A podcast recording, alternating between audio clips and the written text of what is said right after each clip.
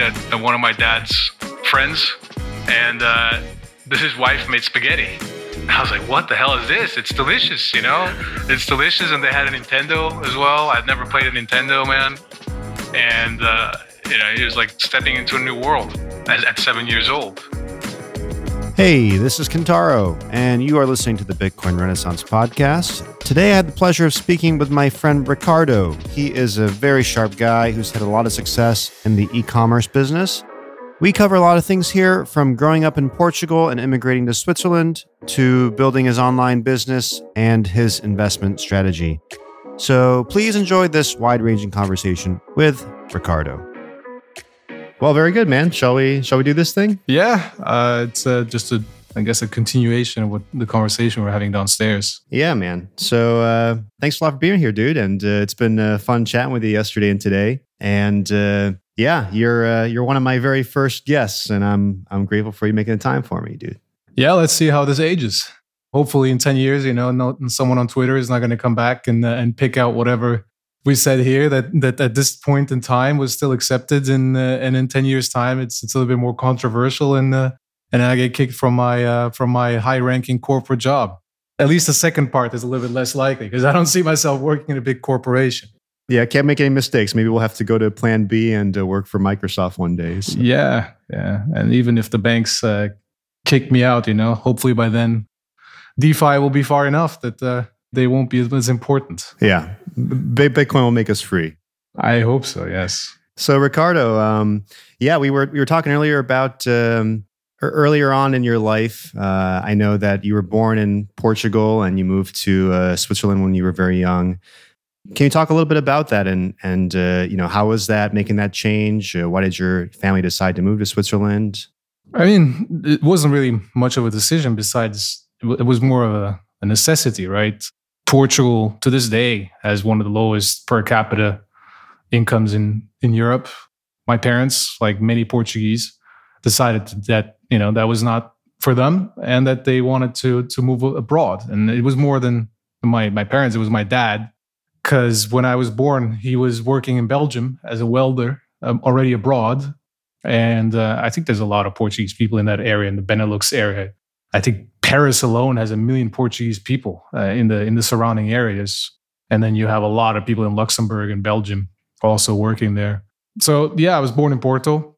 My mom comes from the countryside. My dad comes from a small suburb outside of Porto, which wasn't really a suburb back then. It was still a little village. And uh, I grew up on my grandparents' farm for the first seven years. My mother was living with her mother-in-law, so that already shows how strong she was.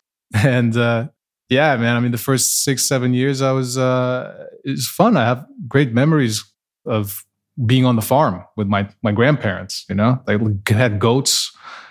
You know, it, it's so funny because um, he wanted to be a good guy and, and he sold the land to the state to build a road in between his farm and kind of messed up the whole thing. But he wanted to leave like a good thing behind or, or whatever.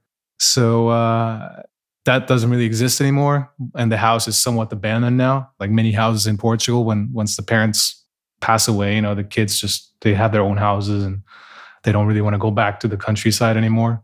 So yeah my mom was alone for uh, for 7 years.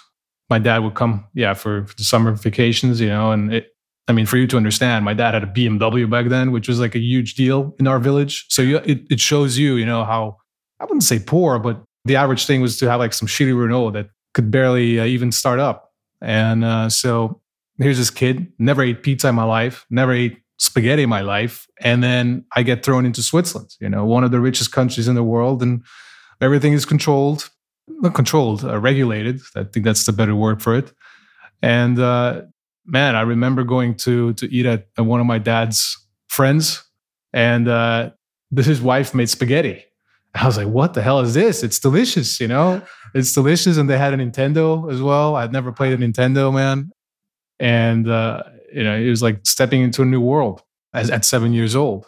So that's really where things started off. And then going to school somewhere where you don't speak the language on the first day. Everybody's telling you, and you only know how to say yes. You know, kids speak to you, you say yes, they laugh.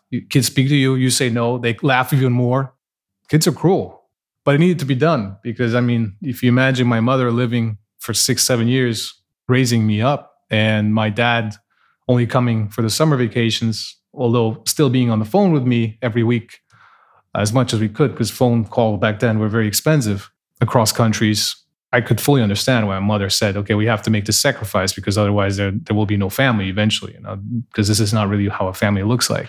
But it took also even more sacrifice for my mother. Because for me, I'm, I'm a seven year old kid. I'll soak up the language within a year. My mother, it took, took her 10 years, you know, and she had to go from being a secretary in a, in a known company in Portugal to being a cleaning lady. So that humbles you when you um, go from that to to being a cleaning lady and you see your mom making all the effort that she did with a leg that is just weak, you know, with weak legs. I mean, that puts in a lot of work ethic into you that, you know, you never want your wife to go through that. You never want, you know, your kids to have to to deal with with that type of stuff. So yeah. And when you know, so you were seven when you moved to uh, to Switzerland, and and were you conscious of all that, like the fact that your mom left a good job and you know now had to, you know, start fresh again? And yeah, we all left good stuff behind. You know, in, in Portugal, I was uh, let's say the teacher's pet. You know, I, I was like I had already do, done the first grade, and I go to Switzerland, and suddenly everything I do is wrong.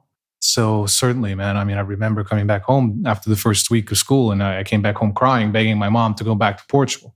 It wasn't fun. It wasn't uh, easy. It was actually, and if I look back at it, it's probably the time where um, why I have such a strong bond with her. You know, my dad had already been there for for a couple of years. You know, he spoke a couple of words of German. He had his work. He would go to his work. You know, my mom had to basically find like cleaning jobs, and it just, uh, you know, so we were home most of the time so we we we felt it very strongly.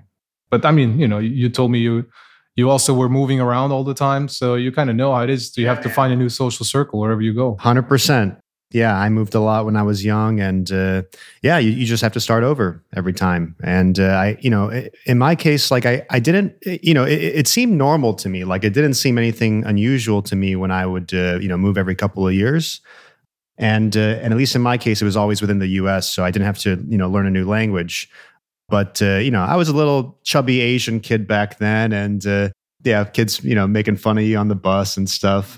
Yeah, I, I remember that stuff, and uh, it, it, hardens you, I think, and you don't realize it does, but I, I, I do think it does.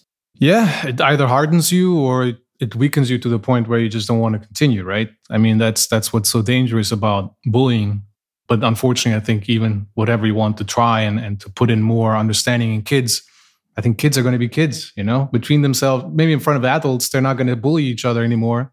But then as soon as the, the adult is out, you know, I think I'm quite sure that kids, even to this day, they, they just bully each other, you know, and it, kind of sucks, but it is what it is. But question to you is, I mean, did you feel like it, it gave you an advantage or you felt like it, it was a bad thing in the end to move around so much? That's a great question. I don't know if I would wish it on my own kids, but uh, I think it did make me stronger. It made me more resilient. And um, for the last eight years, I'm traveling quite a lot. I've moved a couple times, uh, you know, from U.S. to to Eastern Europe, and uh, for, me, it's totally normal to to travel around and like go to new places. In fact, I really like the culture shock and how strange it is to go to a new place. Uh, and and I kind of just thought that was normal. But uh, you know, having friends that you know and, and family that like to be in one place and like the comfort and you know security of not changing their surroundings, I, perhaps that is kind of a unique thing that comes from that. Some resiliency, some adaptability. So yeah, I'm grateful for it.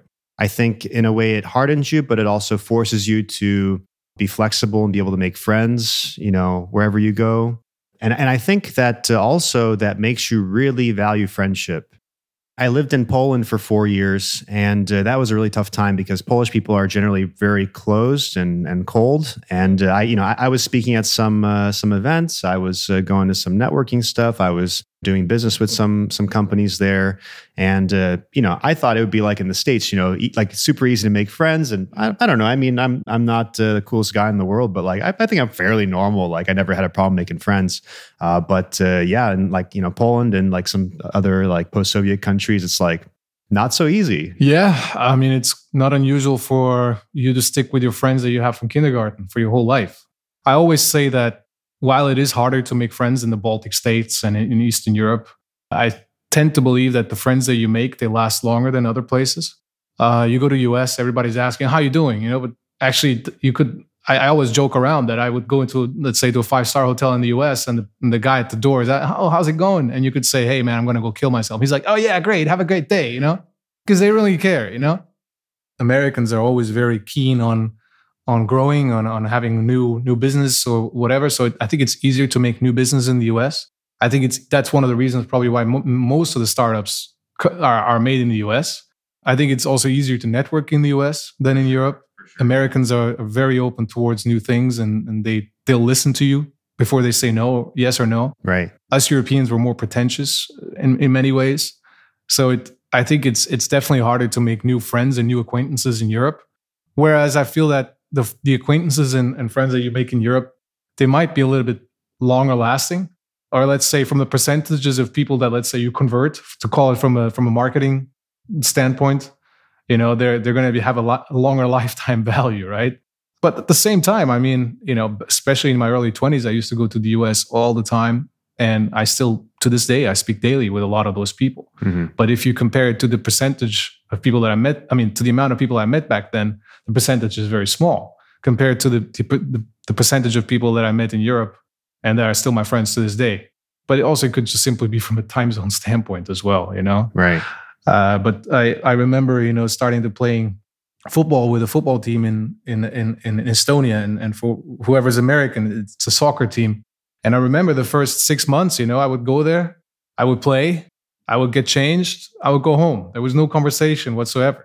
But then the winter came, and then there was like some sauna evening with the team where everybody got completely wasted, and it just switched. You know, it was like suddenly I was part of the team. You know, before that, I wasn't even part of the team, or I was at least physically, but not mentally, right? Right.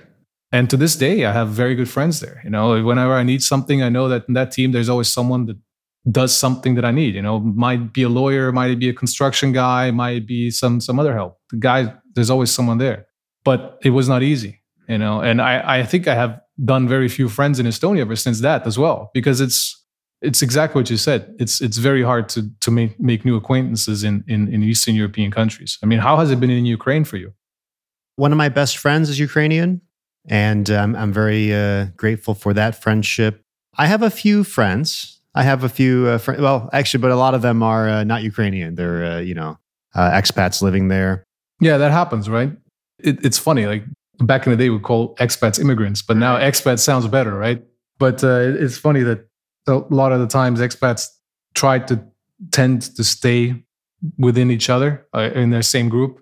But then what's the point of moving somewhere else? Right. You're not gonna, you know, you're not going there just to just to to get a cheaper workforce or to or to pay lower taxes or whatever. I mean, you you might, you know, you you want to meet new people. Right. You, you, want to expose yourself to that culture, right? Like uh, that's how you learn. It, it, it's kind of like going to all these exotic places around the world, but you just stay in the hotel room all the time. Yeah. And uh, in in Poland, I was really trying hard to um, you know to to make Polish friends and meet Polish people. Uh, it was uh, eh, largely unsuccessful. I, I, actually, my, my best friends out of uh, Poland were uh, Ukrainians, mm. strangely, and and I think uh, in that case, you know, uh, like I have a I have a few friends, maybe three friends that are Ukrainians. They had moved to Poland to like try to build a new life, and I had just moved from U.S. to Poland to you know try to build a business, and uh, so we were kind of in a similar place, uh, you know, in life and like with goals. Like we we didn't know anybody there. We just jumped in to a new country and figuring things out. And I think a couple of these friends I met in uh, Polish class. So we had kind of a similar struggle, like you know, similar experience, similar uh, goals. Uh, yeah, yeah, yeah, and uh, uh, so that kind of brought us together. Yeah, but uh, in Ukraine, you know, another thing that uh, makes it harder to meet people in like post-Soviet countries is there's a security risk right? Like if you have a business and like you talk about it too much and like, yeah, oh yeah, like in US, like it's very common, like you go to a conference and it's like, yeah, this past year we did $12 million in revenue and uh, we're going to raise, uh, you know, at this valuation. And, uh, you know, uh, it's very common to talk about money. Yeah. I mean, I wouldn't be too much too worried about that in Poland or in Baltic countries, but I guess, you know, whenever you go outside of the European Union or probably, uh, I mean, you know, it, it's funny because it used to be the same way, the same mentality in, in Baltic countries. I remember talking to a friend of mine a couple years back about buying a car, and he was like, "Oh, I mean, uh, I don't want to drive anything else besides a BMW here because it, it could be too dangerous, you know." And and now it's kind of switched, whereas he he's just he just purchased a, the GT3 is, you know. Yeah. And I'm thinking, oh, what happened to your fears? You know, something somehow you realize that you're now, you know, the mafia is not going to come knocking on your door. At least not in Lithuania. You know, maybe in, in, Ukraine. I mean, I never lived in Ukraine, so I wouldn't know. You know, I I, think that uh, these fears kind of subside. At least they kind of did for me, because uh, actually, when I first went to Ukraine, I was I, I deleted all my posts on Instagram. Uh, I deleted like a lot of photos, uh, you know, stuff you can find about me, and I you know I was like, ah, you know, maybe somebody thinks I'm doing having too nice of a life, and and maybe that can uh, affect me later, but. Kiev, I think, is very safe. But uh, yeah, you can you can kill someone for 500 bucks or 1000 bucks if you really want to you know still it's like that kind of country but uh, but in kiev i feel very safe yeah i have to say when i was in odessa as well when you go to kiev okay you see a bunch of post-soviet suburbs on, from the airport on the way to the center fair enough it still looks somewhat reasonable but odessa is like sometimes it's just some shacks on the way to the city center right? And also the taxi driver wasn't talking about the nice stuff you know? At the time the uh, the rush the war with russia was still very hot and he was saying like, hey you got to be careful. People here just come back from the front. Their their heads all fucked up and, and they have guns. So honestly i didn't encounter any of that but the taxi driver wouldn't stop talking about it. So imagine landing there i don't know i think i landed very early in the morning and what you're hearing is just all this crazy stuff and then you start thinking okay what the hell did i get myself into? Isn't this supposed to be a vacation place right? Right and uh, no none of that i encountered. Uh, it was nice. But still i did realize that there is definitely a massive difference in uh, where they are economically or even from let's say a, a compliance standpoint to western europe and I think it's somewhat unreasonable to expect that they would just join the European Union. I think it would actually be a big disadvantage for the European Union to, to have Ukraine, at least right now. It's going to be like a second East Germany situation, right. you know, where you have the West and then you have that that state that's going to have to be get subventions for the next 30 years. And, uh, you know, is there actually something going to going to happen there? I, I don't know. Yeah, the, the sense that I get is that uh, you know Ukrainians want to be in EU because they think that uh, their their incomes and quality of life will rise. Uh, I think that the the stronger force behind the West wanting Ukraine to join EU is like basically to to get Ukraine into NATO. But uh, I suppose it's above my pay grade. yeah, I mean, I'm not a politician either. I think in, at, the, at the end of the day, just stay out of the euro. You know, because I think a lot of um, a lot of the complaints that you hear talking with Estonians, they're just saying, oh, everything used to be so much cheaper. Okay, it used to be so much cheaper also with euros. But I remember the same thing even when Portugal joined the euro. Uh, it was like, um, it was, you know, suddenly everything was just more expensive. I've heard similar things from many people in uh, in Europe, and uh, I have a friend from San Marino, and he said, uh, "Yeah, before um, before the euro was introduced uh, in, in, you know in San Marino in Italy, everybody was uh, you know like like you, you imagine the the uh, traditional italian life. Like you go to the you go to the bakery to get your bread in the morning. You go to the the, the fish guy for your fish and, and, and the butcher for your meat. And uh, you know you had that kind of life. And then italy adopts the euro as their currency. And then all the supermarkets came immediately after that. Like all you know all the, the carrefour and like all the big supermarkets. And all these uh, small businesses just got uh, just went out of business. Did you see some, something similar in portugal well, what, what you see in Portugal is that a lot of people go on vacation in Portugal. The average Portuguese doesn't have money to get out of the house, get get out of the, the their their country, right? Or at least not to fly somewhere like let's say where we are right now, Dubai, right? right. So anyway, you would earn in Portuguese money, you would spend in Portuguese money. Most of the food in Portugal, uh, not most, but a big percentage of it is actually homegrown. Electricity in Portugal, you know, I think it's quite self-sustainable as well, even though they get you know, of course, they're connected to the to the whole Balt to the whole Iberian grid. So if you weren't traveling abroad, then you would never really notice how weak the Portuguese escudo at the time was, right? So I guess for the average person, suddenly they just get forced a strong currency on them, and uh, they don't have the purchasing power. Though, I mean, honestly, I don't know. I, I, I suppose even if you go to the US and you compare it to prices from 2000 now, you'll be shocked at how much things cost now, right? right?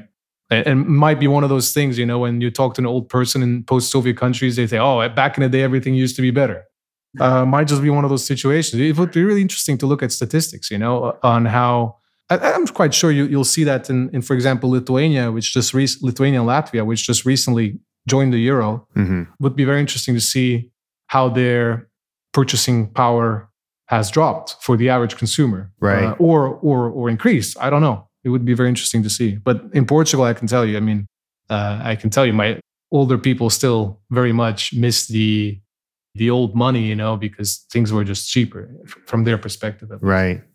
So you lived in Switzerland for a long time. Yes. You went to high school there. Did you go to university there? I mean, I wouldn't call it university. In, in the German countries, you have something called an apprenticeship. I don't know if you have this in the US. Whereas uh, in my case, after I tried to go to basically in Switzerland, school is is tiered. You have three different tiers in in high school. Whereas the, there's a middle tier, which is where I was in, and then I tried to go on the top tier, which then brings you to university.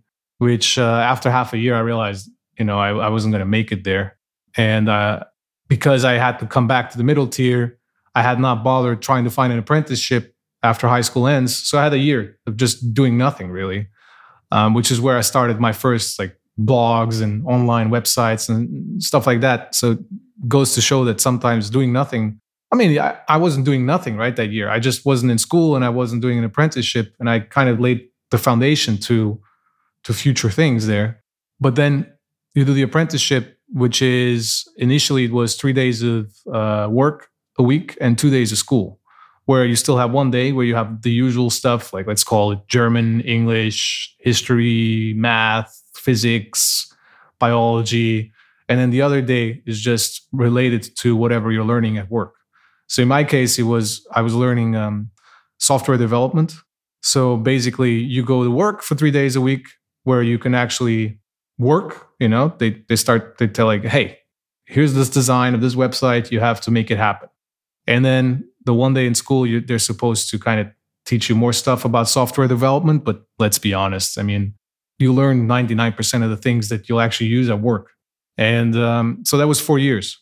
And then after that, um, I mean, I spent some more years in Switzerland, but honestly, I was spending so much time in the US by then already because I kind of started making connections and, uh, and contacts in the online advertising world while I was still in this apprenticeship.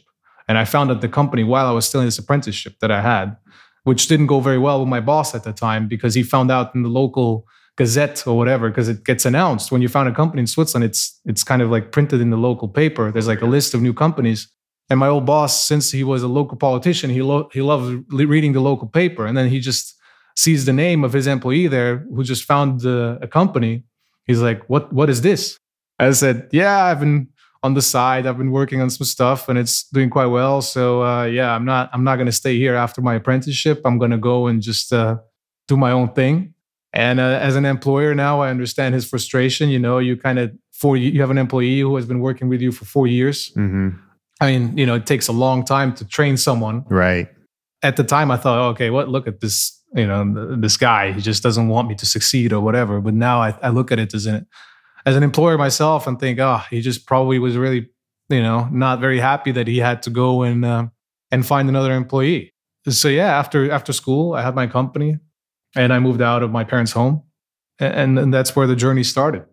How did you first get into the the blogs, the online advertising? Oh man, that's a funny story. I think because I don't know if you remember this. There was this this website. It was called uh, the Million Dollar pixel website or the million pixel one million yeah, pixel website. They, they sold like every pixel for a dollar or something like that. yeah, like so uh, I love cars since I was a kid.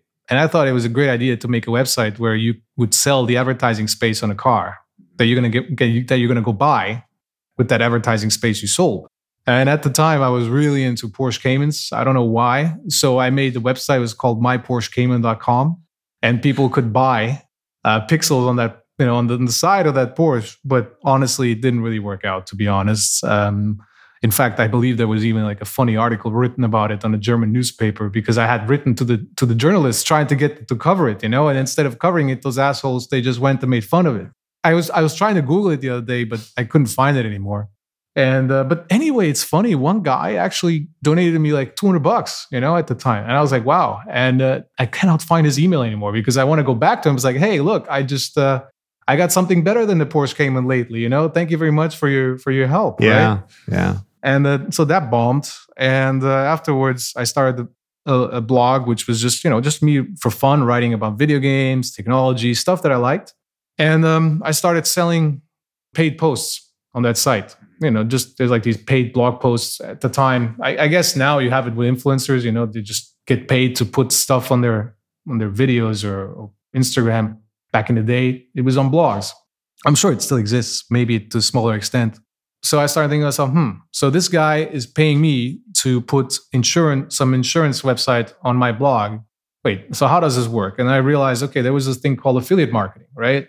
So I started digging deeper into it and I realized, okay, there was things like ring, you could promote ringtones, you could promote insurances, you could promote all of that stuff and you would get a small commission for it. So um, I started using the the trust, the Google trust that I got from the from that blog, which I was getting some links back, you know, for some articles. Thankfully, Microsoft at the time was providing me with free Xbox games that I could review. Mm-hmm. You know, actually like ahead of the the release date, so that was pretty cool. Uh, they were providing me also with hardware that I could review. So I was getting like some bl- link backs from other technology blogs. So the, the domain had some some authority to it, and then I used that domain to to you know write the little posts about insurances. And then when tried to rank it you know um, back in the day with all the what was it? Those um, delicious links and stuff like that you know when, whenever that stuff, stuff still worked. And um, that's how i made my first couple hundred euros online you know? And then i realized wait this could be actually something that really works out well and i actually wanted to quit my apprenticeship already earlier but my parents they said no way like you're, you're we're not going to have a son who doesn't even have a degree you know you have to finish it and i just did it on part-time i would get home 6 p.m. Um, I would go to football to play with my friends, get home at 8. After that, have quick dinner. And then I would work until 3 a.m., 4 a.m. And then the next day at 7, 8 a.m., I would have to go get up to go either to school or to work. So that's how I kind of uh, managed to get both things done at the time. I think the first um, couple hundred bucks or the first thousand bucks is so critical because until you get that, you have no idea if there's anything there. My parents thought for a long time it was just play money until they they actually saw like a check being sent. It, it was just getting, I think it was even a ClickBank check or whatever. You know, yeah. such a guru thing, right? The click getting your first ClickBank check. Yeah. And uh, and I had to ask my dad to to check it for me because I was under I was underage at the time. Uh, it was just a, I think it was like sixty-seven dollars or whatever. It was a joke, you know, but it was just but like it was real. Hey, it's I, real money, you know. And, and, and that sixty-seven dollars, like uh, you know, if, if, you can make sixty-seven, you can make six hundred seventy, and you can make sixty-seven hundred and uh, six point seven million. Yeah, especially if you're, you know, if you're still doing it part time. Although, of course, there's a there's a law of diminishing returns, right? You can work more hours into it. Doesn't mean you're going to be necessarily much more efficient. But yeah, it was a I mean, I look back at that and, and I, I wish I would have gone even harder. You know, I wish I would have understood that uh, while my neighbors think I'm selling drugs, that actually was a big advantage because now everybody is making money online with e-commerce or, or, or whatever, and it's kind of an you tell someone you you have an online business. Oh, okay, cool.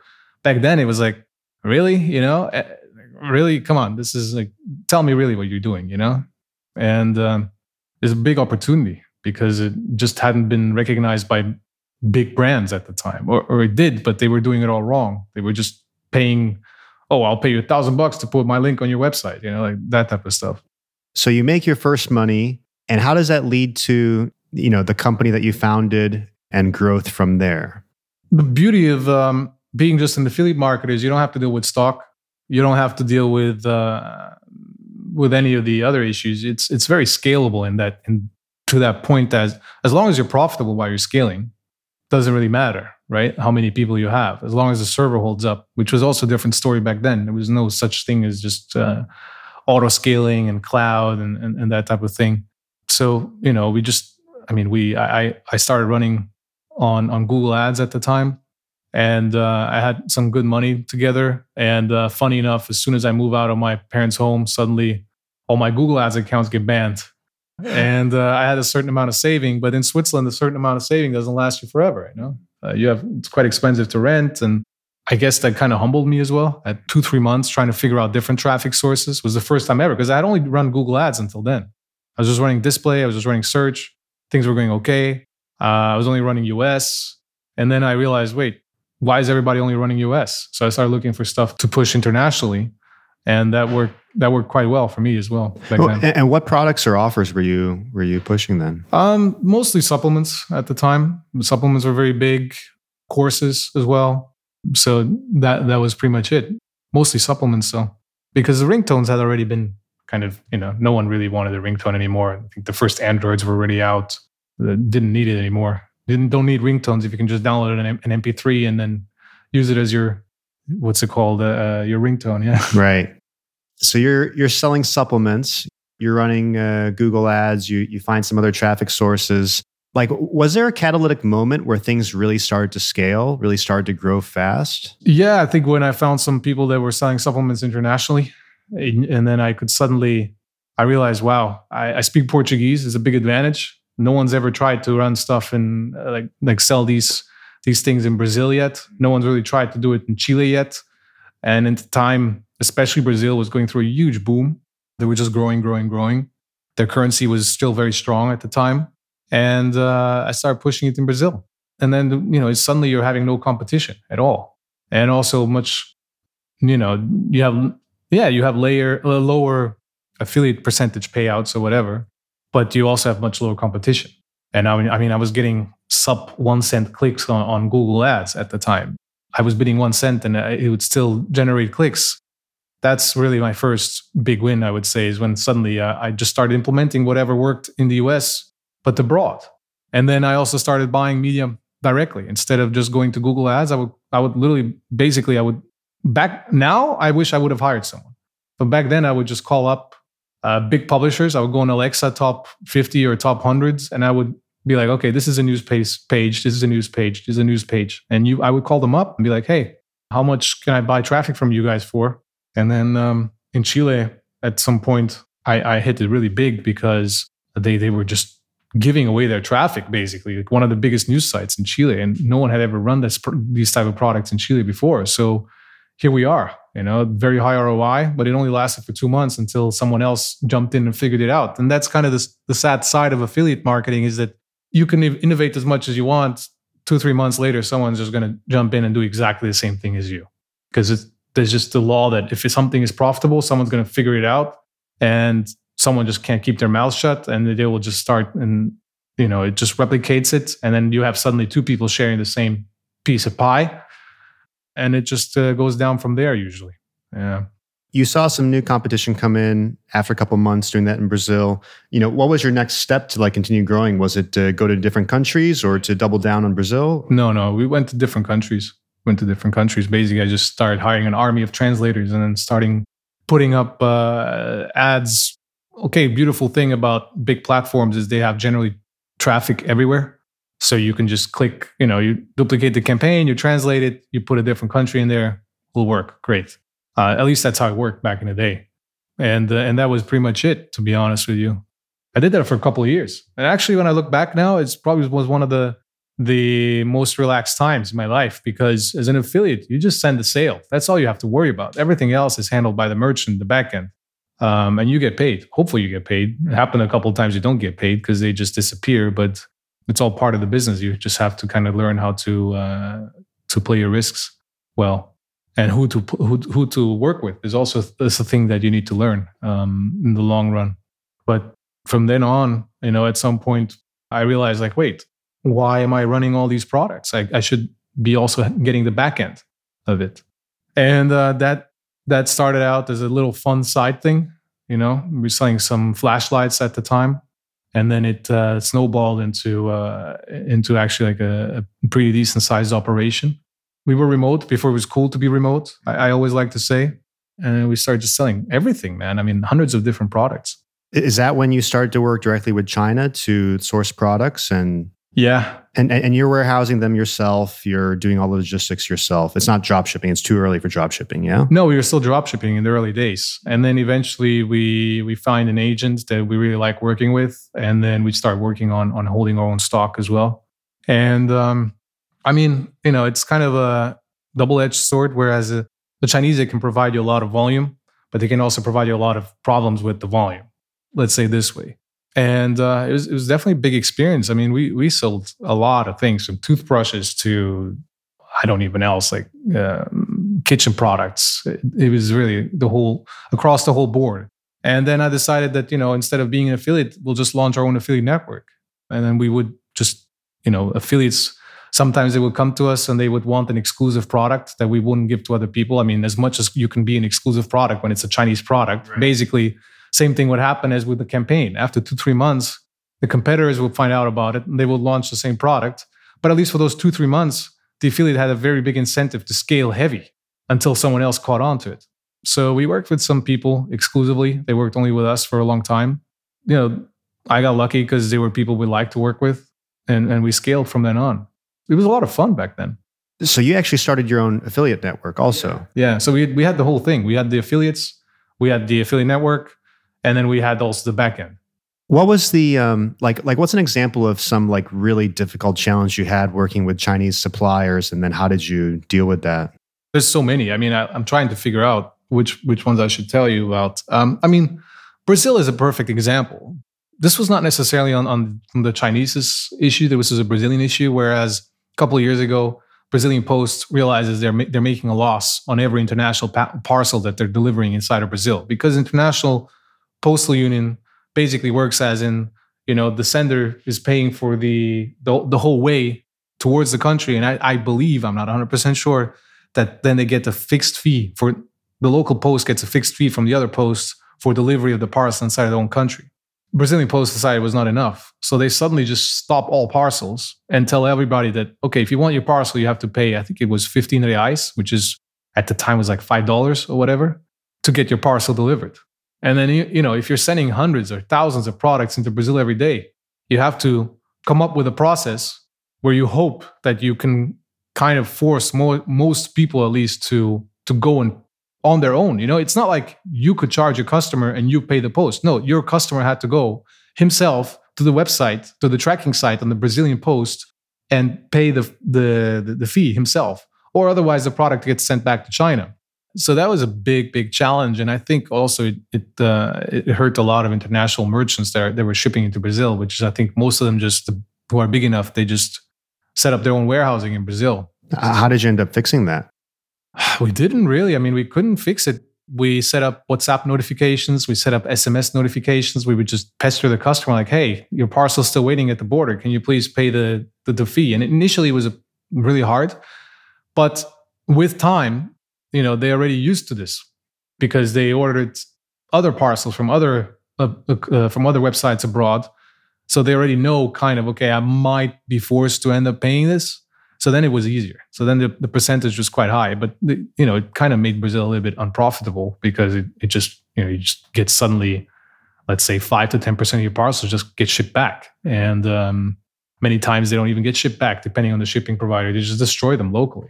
So that was a big challenge working with Brazil, especially, and, and with the Chinese, it's it's um, as I said, they can provide you very big volume, but sometimes to provide you that very big volume in a very short amount of time, they cut on the quality. And then you have small things that can could just be avoided. You know, like at some point you realize, like, wait, the the manuals they send are they suck. So every time we would start a new product, uh, you know, we would have a team that would like, hey, can you please send us the manual? And then we would just redo the manual just to increase the, the, the quality so to say. Wow, very interesting. I never heard that one before. Yeah, I mean, we were surprised by how many people were actually reading those manuals, you know, and then they you would find some Chinglish, we call it Chinglish, you know, and then uh, they would uh, they would get pretty unhappy, you know. Around when was that that you were uh, like you, you're really scaling your drop shipping and and the uh, e-com, you're you're pushing hundreds of products, thousands of products. It started off in 2016, and I, I mean we finished it in 2020. Then just uh, the profit margins just start dro- started dropping substantially. Uh, everyone and their mother had had an affiliate network that was kind of selling this type of stuff. You just kind of think that it's. I like to be in businesses that are growing, or where you feel that you know other people are still excited to work with you, and there's not just this co- constant complaining going on of like, oh, everything used to be better. You know, like an like an old Soviet um, citizen. You know, Every, back in the day in the Soviet Union, everything used to be better. You know, you don't want to be in that situation, and I think that also wanted to kind of do a next step as well. What were the margins in 2016 versus like 2019, 2020? Oh, I think they were um, incredibly. I mean, also, I don't think it was just the margins from our side. It's also the cost of ads was very low. Uh, there's a website which basically has an index for the online advertising cost, and uh, I mean, I think last week Black Friday is a, is 100 in the index. Mm-hmm. And then if you look at 2016 Q4, which is usually when ads are most expensive, it was 26. So it was one quarter of the cost in, in 2016 to get the same product into the face of someone else. I see. And suddenly advertising costs, which were many times the most exp- the, mo- the biggest expense, they just blew up. And not only did they blow up, they also became less effective because of iOS 14 and all those cookie changes. Suddenly you have your best paying customers, which, you know, whoever buys an iPhone generally tends to be also a better consumer for a brand than, than an Android user. Because when you have an Android, you, you can have a thousand two hundred dollar Android. You can also have a hundred dollar Chinese Android, right? You never really know. Suddenly, you you have this big chunk of of a very expensive and, and good customer, like the the iPhone iOS consumers, who you can't really track anymore, or Facebook can't track anymore. But it's not like Facebook is going to go, okay, guys, we're going to drop our you know efficiency of the ads drop 50% we're going to drop our cpm 50% no Facebook is going to say you know you guys got to figure out whatever you want I'm sure they're working hard behind the door, behind closed doors to to c- kind of come up with that loss of data. But they definitely didn't drop the CPM prices, and CPAs have gone through the roof, from what I've heard from from many of those brands. Yeah, a friend of mine has told me uh, that 90% of you know ecom or you know companies he knows dependent on facebook traffic they're just gone now or they've pivoted into native or you know some other traffic sources. Yeah which uh, of course you know then it just squeezes the the margins for for whoever is now right now native. So then you you got to ask yourself you know okay what what's next? And that's kind of the thing you know? I feel that a lot of people in this industry they just strike it big once and then they rest on their rest on their laurels and then they'll be like they'll wake up in two three years and they'll be like oh what happened to to this? You know it's it's an ever evolving ecosystem. I mean if you think about it you know we were just talking about started with ring, ringtones or started with my own blog then ringtones then insurance lead gen then dating and then supplements and then ecom you know it's I, I like reinventing myself. It's kind of weird. I'm, I'm it's like being a kid who's playing lego and you build this really cool castle and you're like okay screw it. I'm gonna you just you know you just want to rebuild it even better and maybe it's uh, it's an absurd and, and stupid way of think about it, but yeah, it would definitely be. I think that's kind of the challenge, right? At some ex- to some extent. Do you think that if if you could not reinvent yourself in this way every few years or regularly, that you would lose a lot of happiness you have in your life? I think that my happiness these days is not really built on business anymore. To be honest, I think it's built more on the fact that you know we have a beautiful little boy the friendship I, I have with with the few but very good people. Honestly, I'd like to say it's not true, but back in the day, I think yeah, for sure happiness was more based on on business success, but because also more there was maybe more of a necessity, right? I've gotten to the point now where I could very comfortably live just from my investments. I don't have to work anymore. But somehow I still, you know, I tried not working for a couple months and I realized, oh my God, it's going crazy. Uh, last year, I was going crazy, and and I realized that not working doesn't make me happy either. But uh, what makes me for sure happy is to to see some, you know, like uh, like a crazy professor that figures out that his plan worked out somehow, you know, and uh, I think that that that is really what what makes me happy, you know. So in 2020, you kind of uh, wound down the affiliate business, the affiliate network business. Yeah. And uh, you know what? What are you working on now, and what's uh, what's in store for the future for you? I mean, I'm working on different things right now. Some of it is is still affiliate related, but it's definitely not. Uh, it, it's not in the, in the, same vertical as it used to be, and I, I, don't want to be dealing with hundreds of different affiliates anymore. I'd rather just work exclusively with a bunch of guys, and maybe also on RevShare because I feel that the big guys these days they won't even work with you anymore unless you do give them some kind of back end as well because you know they're they're coping with ad costs that are, as I said, four times as high as they were four years ago. So they can't even be profitable, even in the long run, if you don't do that. I'm not as lucky as you, where where most of our traffic is, is SEO. You know. Hey man, the grass is always greener. You know, I, I was saying for years, like, man, if we could just buy traffic, uh, run paid ads, then it'd be so much easier because we get, uh, you know, you you you launch some campaigns today, you know, in the morning and in the afternoon, you see what kind of performance you have. Whereas, uh, you know, SEO, like, we had this whole process where like we, we want to you know diversify our portfolio of sites we want to choose a new niche to go into from launching the site writing all the content and like building the links to like make that site competitive like we were often like in order to go into a market that's big enough to be interesting like we were looking at you know, at least $300,000 and a year and a half to build all that out. And so that's the price to buy the ticket to go to the game. Like it doesn't mean anything, right? Like you you you do this for a year and a half, maybe 2 years, and like maybe your site has no traffic. And uh, and that definitely happens. Um, I've seen uh, some sites that are run by very large, well capitalized companies that spent millions of dollars on content and links two, three, four years later, it's like no traffic. And uh, so it's, it's, you know, Google is just a black box. Uh, I mean, in terms of like paid traffic as well, Facebook and Google, they're also black boxes, but uh, the, the feedback is so much faster, right? So I was always jealous of uh, people doing running ads you know wow like you can see if you're profitable you know from the first day yeah it's like least, instant gratification or not right but of course, like um, like if you can do SEO and you are successful, you have this huge moat right? Because like if somebody else wants to go into that industry like they also have to put in that time and money to like even try to compete. So so often like once you get a site number one in seo you just stay there for a while as long as you don't you know fuck something up. Yeah. And that's exactly what i was talking about with paid traffic. It's the exact opposite. Someone can just go ahead copy your stuff one to one. It's a chance that he's you know probably he's not going to do as well as you because you have more data at that point. Mm-hmm. But he's still going to do well enough to to hurt you. Right. And uh, you know, I, I, feel that a lot of the guys they have gone into everybody's saying that they're making their own brand now.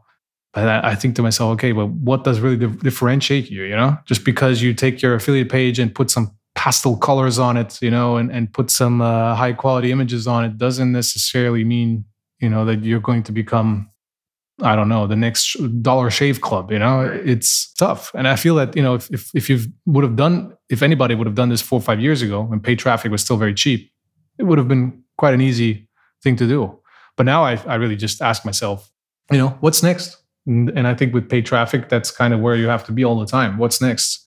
And I think that's also one of the reasons why most of the guys in this business are still very young. You go to a conference, you see mostly young guys because when you're young, you're hungry, right? right? If you start losing your hunger or you have your family, I, I, realize it myself now. You know, I used to be working every single day of the week. Mm-hmm. Now I actually have weekends. Yeah. You know, because I mean, I would feel guilty as a parent if I would look back five, ten years from now and I would have not experienced this beautiful age of two and a half year olds to, I don't know, four year old. You know, everybody says how it's the most beautiful age. And um, it's great though. I look forward to the weekend now, which kind of sucks because I used to always laugh at people like that, like, oh, haha, you know, like, look at you. You don't like you don't like the work you do. That's why you, you like to to take two days off, you know. Uh-huh. But now uh, I've I've become more calm in that in that extent as well. I think a lot of young entrepreneurs, and and I think maybe even it's a little bit of American culture also. Like we we take pride in um, in being busy and struggling, like it's you know like you know someone asks you how you doing and, and if uh, if you respond like it's very common to hear the response oh man i'm so busy like this is happening this is happening and it's like you know something that you it's, it's a badge of honor that people wear yeah.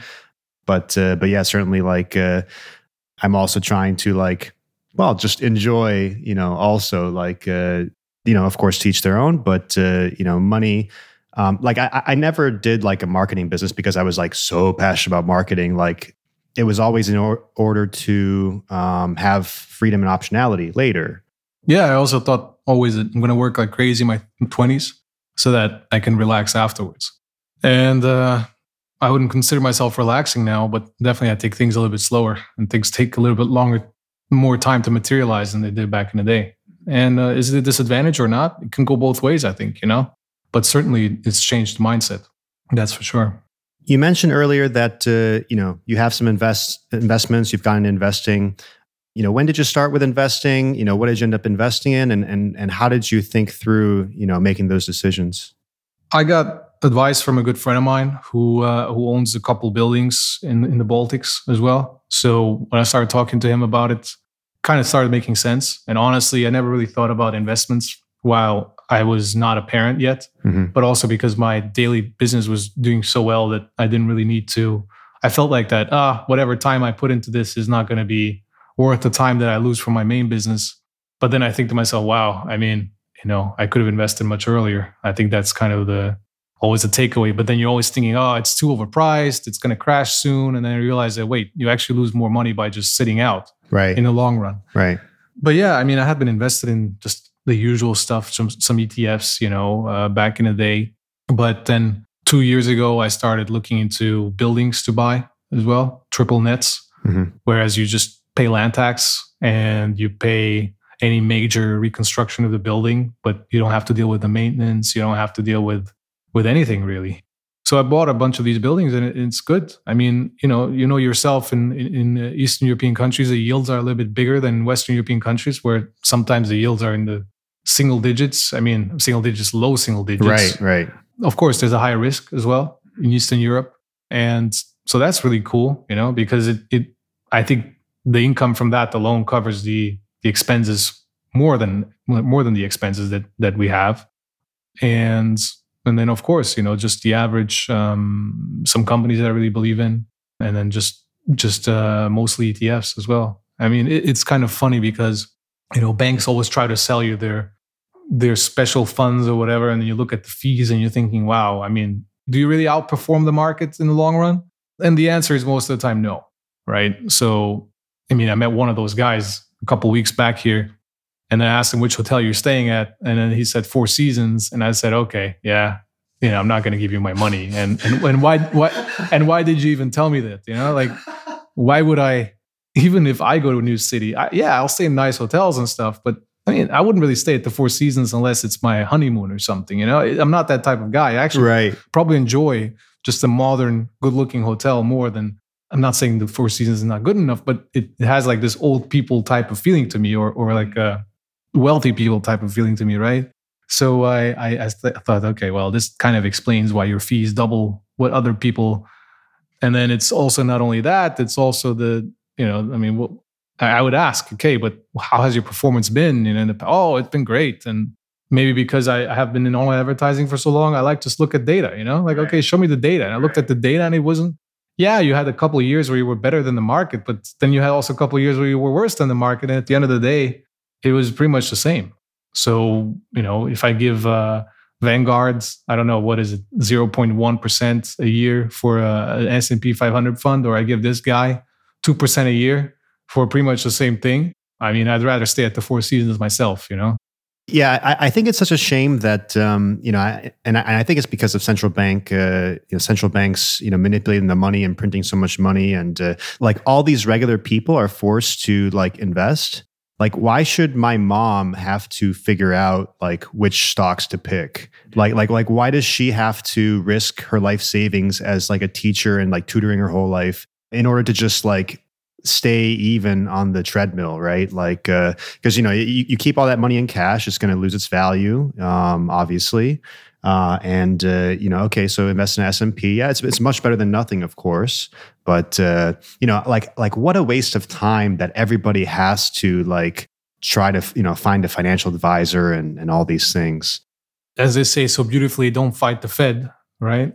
And you could see right now in the last couple days what happens when when there's a fear of liquidity being drained out of the market. Every, you know, as far as I understand, all the the stonks they all went down. All those uh, those um, those Wall Street bets, the beam stocks. Yeah, those meme stocks. Um, a lot of the COVID stocks dropped as well, despite the fact that we have this new variant coming up. But I think people are starting to see through it that it's just. I mean, come on, there's 1,800 variants of the cold, you know, or right. 1,500 variants of the cold. You're going to make a new big fuss every time there's a new variant coming out. You know, might as well not have a life at all in right. two three years. So yeah, I think it's it's it's very interesting, and I, I for me it's the same. Why would my dad, who's worked all his life, you know, to make some savings, and my mom, who's worked all his, her life to put up some savings, why would she at now 60 something have to start investing? You know, the, beautiful thing about investing in your 30s or in your 20s or in your 40s is that you still have a, a decent horizon.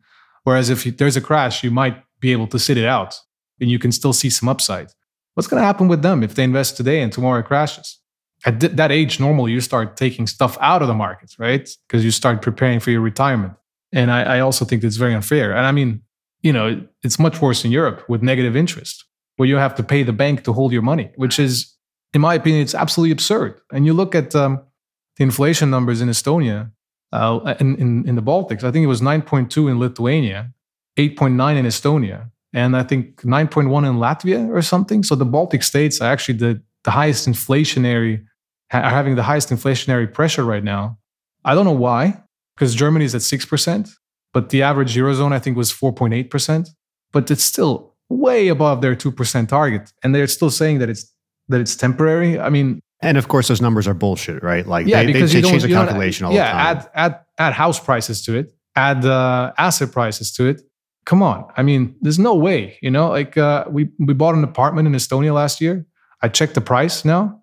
I mean, it's almost fifty percent up wow. year on year. Wow. You know, and you ask yourself, but why? You know, it's just because people are taking out loans just to pay whatever they can get their hands on because they they are afraid that whatever money they have saved up is going to be worthless anyway in a couple of years time. So it all will work until the bubble just pops, right? And um, another thing which I read the other day is that many of the, the the loans done now in Estonia they're done almost on the margin of the the, the minimum requirements for the loan. So they're not putting more down than the you know the banks are giving out loans just to give out loans. So it it starts to you know at some point. I mean, may, I might be wrong. You know, some people have been calling for for a, a crash for for decades, right? And you know, if you say that the wolf is coming, you know, one day the wolf will actually be there, right? you know, there was never really a crash in Weimar, Germany, right? Uh, Yeah. you know, it just went up forever until until infinity. Yeah, it kept so going up, and then what? The, a, bre- a piece of bread cost you what? A couple million marks or whatever. Billions, trillions, Yeah. like you know. I think that's why Germans are also very afraid of uh, of inflation, and uh, it's hilarious that they have. I think it's, she's French, who is uh, at the ECB head. Yeah, So Lagarde. Lagarde, yeah, and then she keeps saying it's transitory, but I think it's just because they have no they have no buffer. Like what? You increase rates, and then what? How is Italy going to service their debt? How is Greece going to service their debt? How is Portugal going to service their debt? And I'm telling you this as a Portuguese person. They should have two separate euros, you know, for countries that actually have decent balanced budgets and for countries that don't have it. And it's kind of sad that that you know they just tried to put this massive big economy, um, big zone into one currency. You know, and you see Poland increasing their interest rates. You see all these other countries around there increasing interest rates. The only one that are not increasing interest rates is Turkey, and look what's happening to their currency. It's almost a sad thing to talk about because, of course. I, I would say that I'm in the lucky position that my asset prices, the, the value of the assets that I own, they're increasing. But the average person, you know, they don't have a building. They don't have a, uh, they don't have a house. Okay, their house is increasing in value, but I don't think it's making up for the amount of purchasing power that they're losing from their salary and from their savings. Yeah, their their housing prices may go up, but so does the cost of their education and healthcare and the Yeah, car and how they need, liquid is really your house? You have, still have to sell it and find another guy to, to sell it. to. and pay tax on the you know the capital gains. yeah, depending on the country. Yeah. Right. I think this is a nice. Uh, this gives us a nice segue into Bitcoin. How familiar are you with Bitcoin? I mean, I, I had my first Bitcoin in 2013. Back in the day, like many people, I kind of lost access to whatever wallet I had back then. Yeah. So that's probably you know an interesting loss to have. hmm It was like $110 at the time. I remember that. And I had a bunch of friends who were crazy about it. And they went really, they, they bought a good amount of Bitcoin. And I'm, I'm very certain that today, if they held on to it today, you know, they're, they're quite happy people. On the other hand, I have a friend of mine who, um, who was part of the, one of the, the Dogecoin team initially. And uh, he just had, he just, uh, you know, there was all a joke. They, all- they all thought it was funny. So they, he was, he got a bunch of Dogecoin to make a bunch of uh, logos and, and flyers and whatever. And he sold it all because he, he he had it for a while. And he after a year or two, he's like, oh wait, what the fuck? It actually went up in price. Like, let me sell this while before it crashes. And he told me the other day that he calculated how much money he would have had now. He was in the billions, man. yeah, Holy shit! he sold it all. I was like, yeah, okay, my two bitcoins lost is not nothing compared to to your loss then. So it kind of made me feel a bit better about Yeah. myself. I own some. I'm not crazy about it. I think a lot of people are a little bit irrational about it, where they think that it's going to entirely change the world. I think it's not going to entirely change the world, but it might be not Bitcoin itself, but blockchain might be has the potential to become one of the technologies that we'll use every day, just like we use the internet today every day. It's going to become part of our daily bread and butter. Let's say this way. I think that uh, it's you know the the ability for for artists to to monetize their content and their creativity via NFTs is very interesting. It's probably one of the first real life applications where I have to say like, okay, this, this is actually pretty cool and it kind of makes sense because a lot of the things is just you take whatever already exists and then you say, oh, it's now powered by blockchain. But some, some of these projects, you have to ask yourself, does it really need a block? I mean, do I really need a blockchain for this or not? Nearly all of them are just databases, right? Yeah. Like they're they're permission so, databases. For a long time, I remember was talking to to my partner about that, and I was telling her that, man, sometimes I should put my money where my mouth is because I remember talking about it in 2017 and telling everybody that I thought that Ethereum is going to go up because actually you can use it for for other things than just holding value. And uh, I think it was also in like in a like a couple dozen dollars at the time, and and now I'm just like punching myself like, oh, how why why did I not put my money where my mouth is? But uh, yeah, I, I mean I know that. Um, the common acquaintance that we have, he's he's a, he's absurdly into Bitcoin. So it's very funny to to be around him because he's he's very hyped about it. And I like to say that I'm I'm not against it at, by any means, but I think I would say I'm I'm quite you know let's see what happens. Let's see how how far the real life application of blockchain applications takes us. So like when you say let's see where it goes, you're you're waiting for like the price to go up or for more applications to be built on it and I'm asking this because, you know, for example, Bitcoin is going up uh, on average about 150% per year for the last decade, mm-hmm. right? Um, and uh, I think, uh, you know, I, am not sure if I told you already. Like, I'm, I'm, a Bitcoin guy. I'm not into other other cryptos, um, and the reason is that uh, I think nearly every crypto that's out there is uh, a venture bet at best and a scam at worst. So you know it's it's very easy now for companies to raise a lot of money and launch a coin or token and and all this. So there's a lot of uh, these like startups with you know with venture money that are just creating literally just databases, but they call it a blockchain. Yeah. You know, uh, it's not really decentralized. It's not really um, uh, what to say. You know, somebody has a key, you know, uh, admin key to make changes. So like, you don't need a blockchain for that. You can just run that on Amazon Web Services yeah. servers, right? So uh, Bitcoin, I think, um, is the most important thing that is happening in the world right now because and especially over the last two years because you know 40% of the us dollars that exist today were printed in the last year and a half right? Uh, central banks are printing so much money and that is really the reason why uh, housing prices and basically inflation in general has gone up so much and uh, so, what every person in the world needs is a way to protect themselves from this debasement, right? Like if if we lived in uh, Weimar Germany or Argentina during their hyperinflations, like it really, I mean, it helped a bit, it helped a lot, but like it still didn't save you to buy German stocks or Argentinian bonds or stocks or real estate, right? Like because um, you know your, your yield essentially goes to zero on anything that you own and the appreciation in your assets is still not going to beat the inflation rate. So, as every central bank is printing money like there's no tomorrow, um, I think we need a non sovereign or non government backed asset that can outpace this inflation. Uh, and I think that uh, Bitcoin is the only one that fits that bill because no country, no individual uh, can control it. There's no admin keys. There's only 21 million that will ever be. And, uh, you know, I, I think that uh, this thing is going to demonetize uh, gold and then uh, real estate uh, and then uh, bonds. And I, I, do see a path to it being worth $100 trillion. It's worth about a trillion dollars today. So this is why the podcast is, you know, about both business and Bitcoin because I, I'm, I'm super passionate about this thing. I think that people really need it. Like we were just talking about how our parents should not have to worry about you know picking stocks to just to keep their life savings right? Uh, and for thousands of years gold was the vehicle which people used just save. They didn't have to invest. You know if you're a, a veteran or a, a doctor like you don't have to you know talk to these hedge fund guys and deal with all that bullshit. You just buy some gold and stick it under you know your floorboards and, and you're going to be okay. But uh, gold has some problems. We don't know how many there are.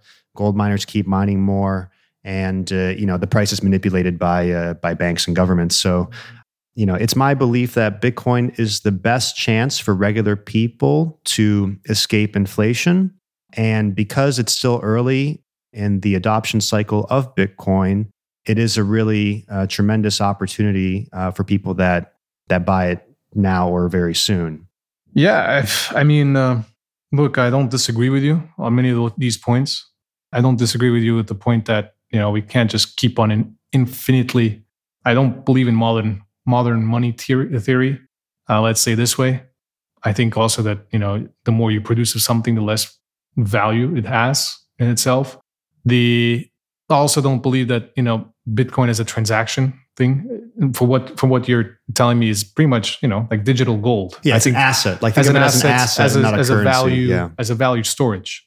Uh, for transaction transac- transactions, it, it wouldn't really make much sense. Also, from the way that you know how much power it takes to process a transaction, and that's why when some of these companies come out like PayPal, oh, we're going to accept Bitcoin. I'm thinking, uh, really does it? I mean, I get it, you know, but then I'm thinking to myself, but does it really make sense? You know, and people back in the day, would you go and and pay in gold? You know, you would go get currency with that gold, and then you pay in the currency because it's just much easier. Yeah, so that's that's a great example. So uh, in that case, like gold was the base layer of the money, and the banknotes were the second layer, right? And uh, this is happening. The same thing is happening with Bitcoin. Also, are, are you familiar with Lightning Network? Yeah, So, like, I, I actually just uh, started using this recently, and uh, you know, for you know a tiny fraction of uh, a, a cent, like you can send money basically instantly. Uh, so, you know, what I see happening, and uh, and some other people see happening, is like like these second layer solutions are going to make Bitcoin much faster and, and much more like a daily use uh, currency. yeah, because and, I think you would need uh, that is part of the the necessity to make it more widely more widely attractive even because i think a lot of the, the people right now their counter argument for bitcoin is oh but i can't really use it for anything yeah you can't really use gold for anything either i mean i own some gold i never saw it in my life you know that doesn't mean that that uh, it has to be physical for it to exist or i mean i'm sure it, according to the contract and the certificate it's somewhere in Hong Kong. it's right? somewhere somewhere right Yeah. i think the issue with the, that i see with crypto is uh, how our government's going to deal with it and um, for example in china it's banned right Right. as far as i understand Yep. and you can do that if you're an auth- authoritarian state you can just go and ban things or you can try to ban things. I mean we've banned drugs and they're still around Right. right? But i think while people say oh but they can't do that in europe yeah they can't do that in europe but then they'll just tax you you know? It's like if you don't want to go to jail for not paying your taxes then you'll have to probably they'll just be like oh but all crypto transactions now will be taxed higher than other transactions or whatever. They could do that very easily. So that's that is my i wouldn't say counter argument but is that i'm a very realistic guy in many things you know? I look at things and i look at them and i think okay what, what are the chances? What are the odds? Honestly bitcoin has impressed me in terms of what, what where it's now and where it was a couple years back. But let's see where it is once the fed starts tightening rates. That is also very interesting because it's, as you said many people are using it as a hedge against inflation.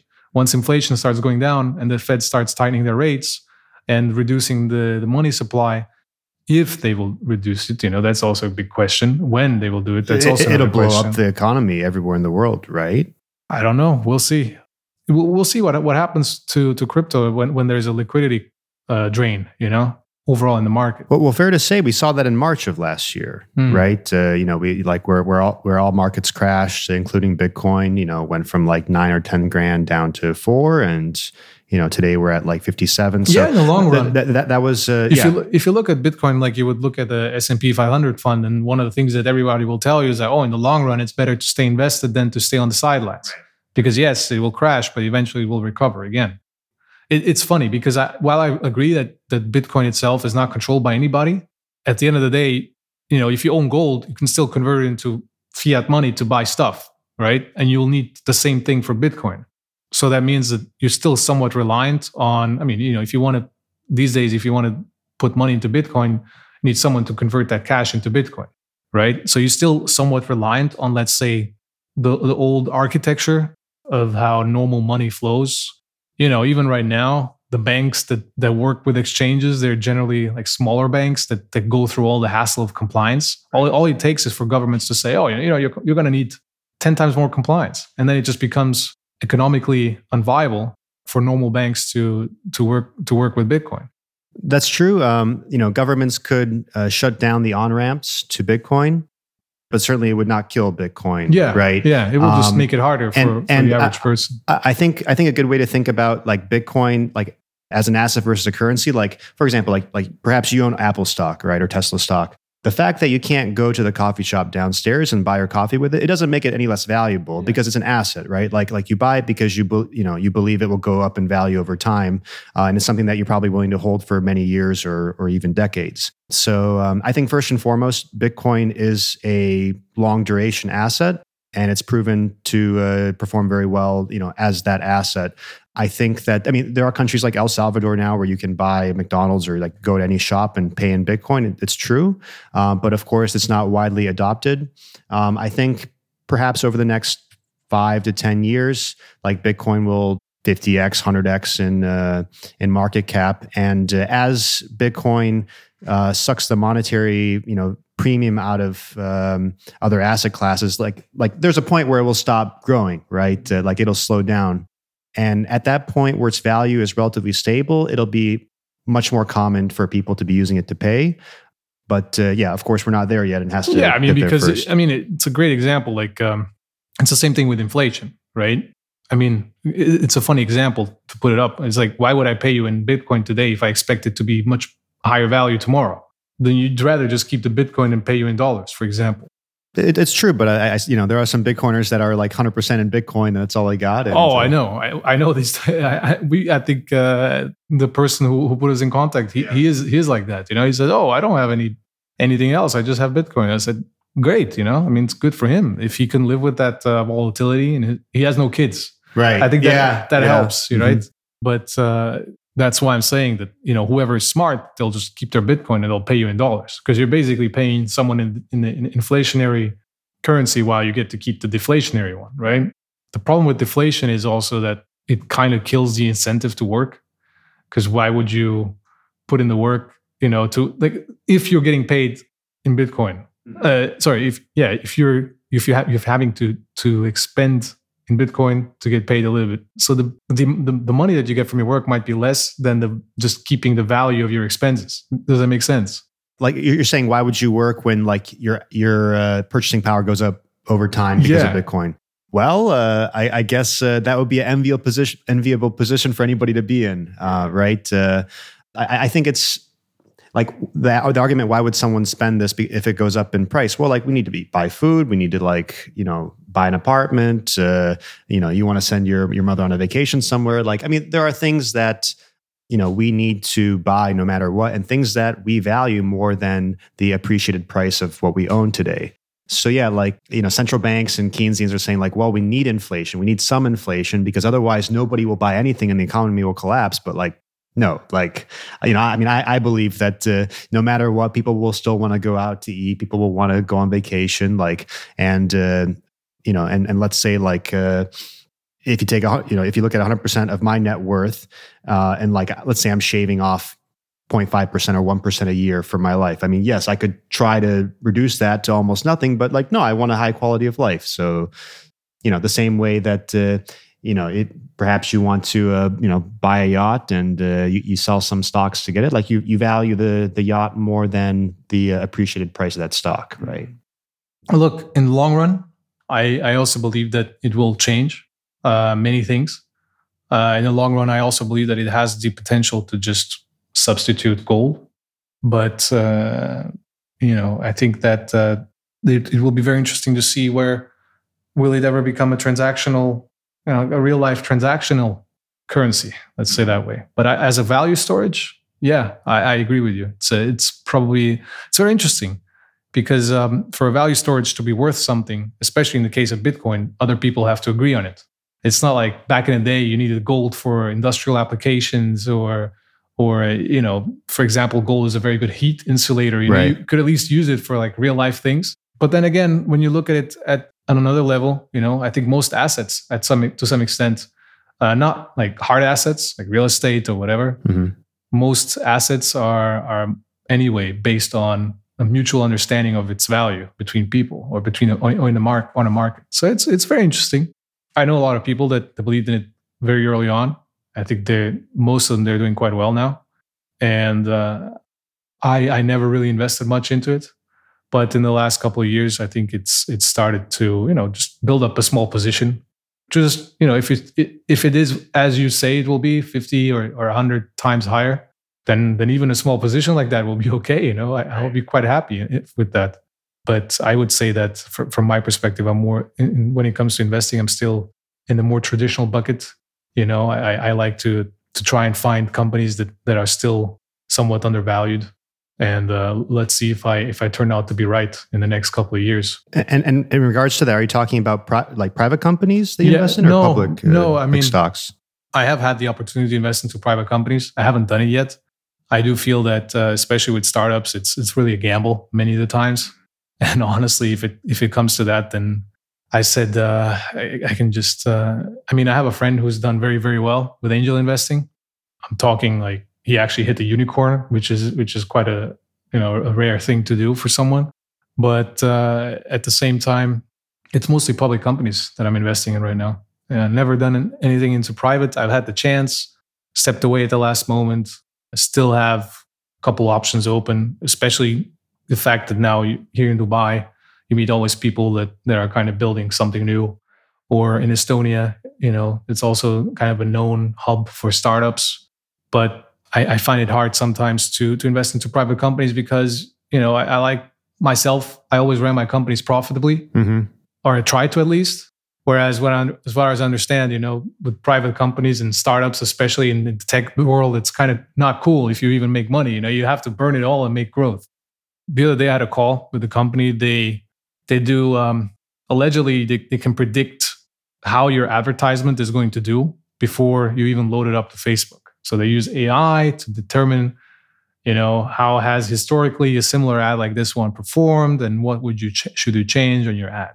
I find that very hard to believe because sometimes even you know you throw up a campaign and you have three campaigns, three same campaigns, and then actually they perform entirely different because it sometimes it just turns out that the algorithm just liked one campaign more, you know, or or that maybe that it got more signals early on and the campaign turned out to be more profitable. But that's not what I am getting at here. What I'm getting at here is they were telling me that they had a they were a company from Lithuania. Like it's a Baltic state. Yeah, employees are not as cheap as they used to be, but their burn rate with 30 employees was was massive. They had like 30 employees, and their burn rate was I think 200,000 a month. And I thought to myself, what the? How on earth can you have 30 employees in Lithuania, unless they're all 30 machine learning engineers earning 5,000 euros a month, which you know, I think the average IT salary in Estonia, which is slightly higher salaries than than in than in Lithuania, is around 3.5k. So even then, you wouldn't be nearly as much at 200k. So either they're just paying themselves a big chunk of money and burning through the cash, or they are just having way too much fun. I don't know. And I said to them, you do realize that you know if I come in with 100k, which was kind of what what they were asking me, I said it's going to keep you alive for two weeks.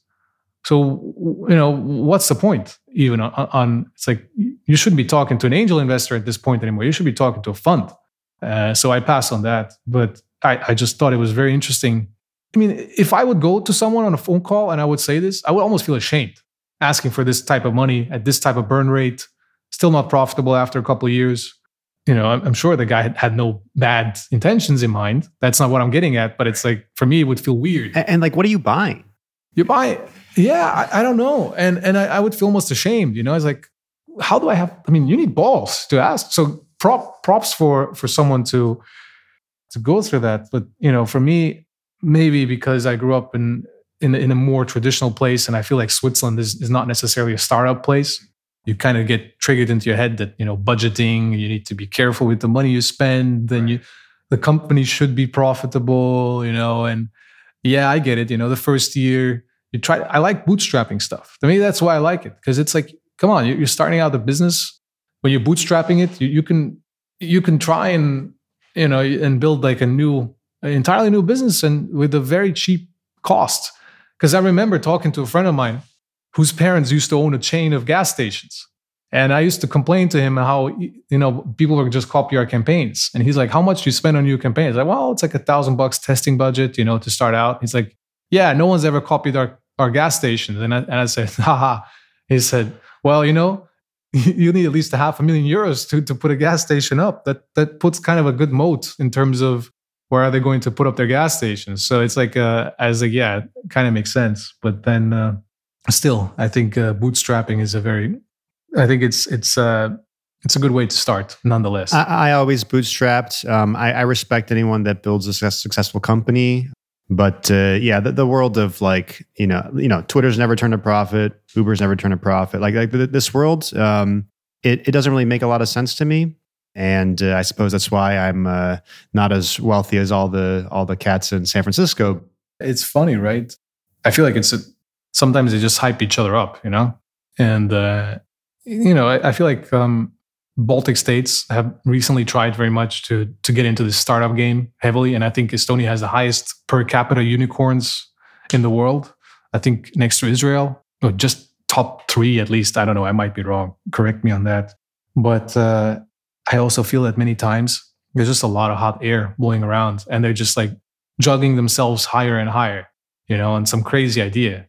You know, earlier uh, in this conversation, you mentioned that uh, like you kind of credited you know american culture of like you know like like business uh, oriented culture and like openness to like the startup culture in the us but i, I think a big part of it also is the fact that uh, the us uh, has the world reserve currency which they can print as much of at any time as they want and then like people that are close to the money printer are going to uh, have access to those uh, dollars first before they depreciate because of inflation, right? So, like, you know, think of how fast the uh, tech companies in San Francisco can get that money, like before everybody else.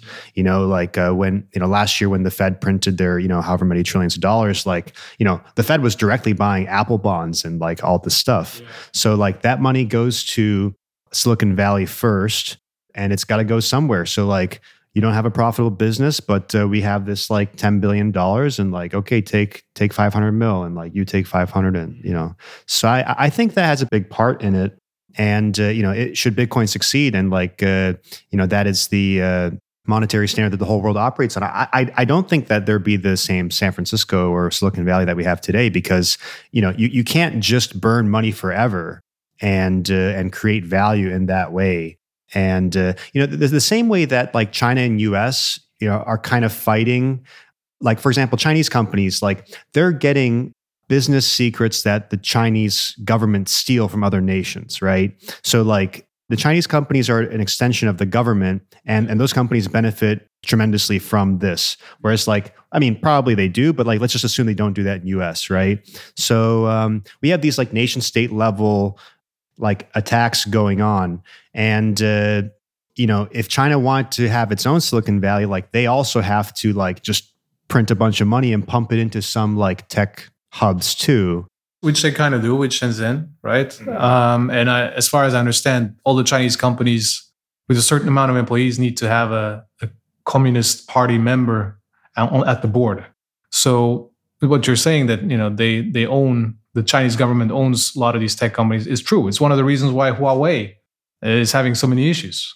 And uh, I think at the same time, though, risk taking is not as as encouraged in communist and more authoritarian societies because you're one of the reasons the government is in power is because they'll take care of you. That's kind of their guarantee. So I feel that you know actually the probably when you look at, at innovations probably then the next innovation is going to come out of, of India or out of uh, some poor country which has a lot of uh, you know you have a lot of upside. You don't have much downside because what's the difference of being poor? Dude how hard did we work when we had nothing? And like when you had your three months to figure shit out. a lot more a lot more. And then also you just think to yourself and they just have a huge amount of manpower just like china does. And they'll also have less restrictions on what you're allowed to do and what you're not allowed to do but it, it's funny. I mean, what you point out is also that Silicon Valley has ringed by itself for a long time in terms of tech. You know, I mean, Twitter and Facebook just from one day to another decided to to just cancel out the, the president. You know, the just, sitting president just happened to be on the day that he was going out, or one of the days that they couldn't really have done much against it anymore. Right. I mean, you had four other years to do it. Why he was doing crazy stuff back then as well? Why didn't you do it earlier? You know, it's not like Trump just went crazy from one day to another. He's he's been a fun guy to watch for a long time. Doesn't mean I support him, but he's right. one thing he is. He is entertaining. And uh, it's funny, you know, people are now criticizing the Chinese government for going hard on, on Alibaba and and Tencent and all these companies. But actually, some of the stuff they're doing is rather reasonable. You know, they're saying, hey, you're, you're not allowed to to push minors to play video games 24 7 anymore hey, you have to allow each other to access each other's um, each other's platforms. You know, for example, I guess now Alibaba has access to WeChat. You know, and it was all just walled gardens before. You know, and, and funny enough, they're actually forcing these companies to be more free mar- in, on a free market than than they were actually before. So people are kind of looking at this from a from a wrong wrong point of view, in my opinion. Maybe we should also look into that from our side. I mean, Nvidia bought ARM, uh, or, or, at least wants to, and then I mean, how does nobody think it's a little bit risky that you know they're just buying the biggest designer for, uh, of, of mobile CPUs? and then they'll have a monopoly basically on on on mobile compute on mobile processing units, which are probably the most important ones right now. Right. Um, and then they're surprised that that the UK regulatory commission doesn't want this to happen. You know, and I was I've been telling it to, to everybody. I say, hey, I mean, I love Nvidia. It's a great company. You know, I, I own shares in it. But is this ARM deal going to go through? Mm, maybe not. Maybe it is. I don't know.